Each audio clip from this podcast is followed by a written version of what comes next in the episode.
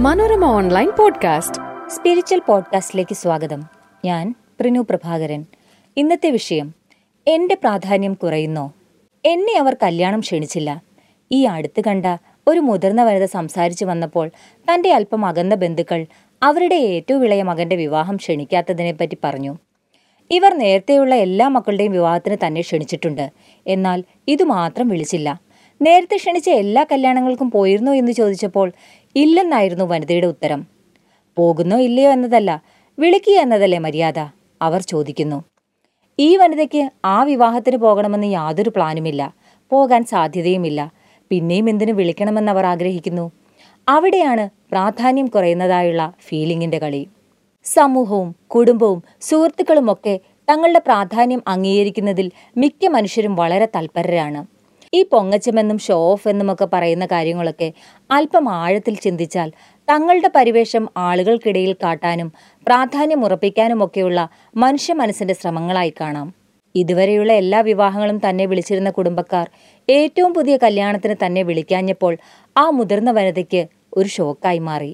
സാമൂഹിക അംഗീകാരവും പ്രാധാന്യം തേടലുമൊക്കെ ഭൂരിഭാഗം മനുഷ്യരും ജീവിതത്തിന്റെ ഏതെങ്കിലും ഒരു ഘട്ടത്തിൽ തേടുന്ന സംഗതികളാണെന്നതിൽ യാതൊരു തർക്കവുമില്ല. എന്നാൽ ഇതിത്ര സീരിയസ് ആയി എടുക്കേണ്ട കാര്യമുണ്ടോ? മാറ്റങ്ങൾ അംഗീകരിക്കാനുള്ള മനുഷ്യ മനസ്സിന്റെ വിമുഖത ഇവിടെയും ഒരു പങ്ക് വഹിക്കുന്നതായി കാണാം. മനുഷ്യജീവിതം മാറ്റങ്ങളുടെ തുറമുഖങ്ങളിലൂടെ കടന്നുപോകുന്ന ഒരു നദിയാണ്. ഒന്നോർക്കൂ കുട്ടിക്കാലത്ത് നാം കുസൃതി കാട്ടുമ്പോൾ ആളുകൾ അത് രസമായിട്ടെടുക്കുകയും നമ്മോട് സ്നേഹവചനങ്ങൾ പറയുകയും ചെയ്യും. എന്നാൽ നമ്മുടെ കുട്ടിത്തം കടന്നുപോയ ശേഷവും കുസൃതി തുടർന്നാൽ അത്ര അനുകൂല സമീപനമായിരിക്കില്ല സമൂഹത്തിന്റേത്. മാറ്റങ്ങൾ നമ്മളിലേക്ക് വന്നു ചേരുമെന്ന് സാരം. അത് നമ്മൾ അംഗീകരിക്കുന്നത് പോലെ ഇതും അംഗീകരിച്ചേ പറ്റൂ.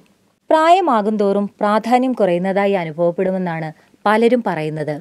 ഒരു ബന്ധുവിനെ അറിയാം. സർക്കാർ ഉദ്യോഗസ്ഥനായിരുന്നു.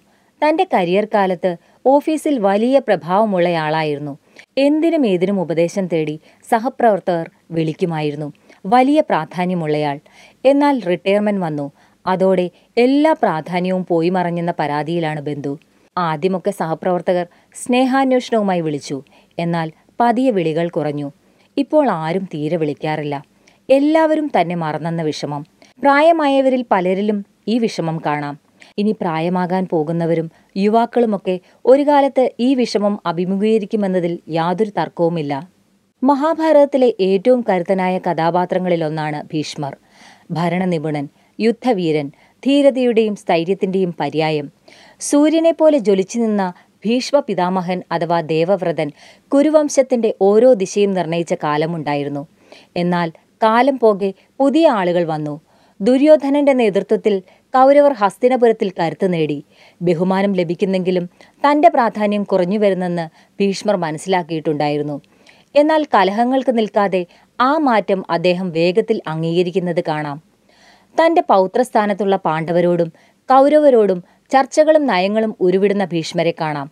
എന്നാൽ ലോകത്തിന്റെ ഗതി തിരിഞ്ഞത് മനസ്സിലാക്കുന്ന അദ്ദേഹം നിർബന്ധിക്കുന്നയാളാകുന്നില്ല. ഒരുപക്ഷെ അദ്ദേഹത്തിന്റെ ഉള്ളിൽ ആത്മീയമായ ഉണർവും അക്കാലത്ത് വന്നിരിക്കണം. മാറ്റമില്ലാത്തത് മാറ്റമെന്ന വാക്കിനെന്ന വചനം വീണ്ടും ഓർക്കാം.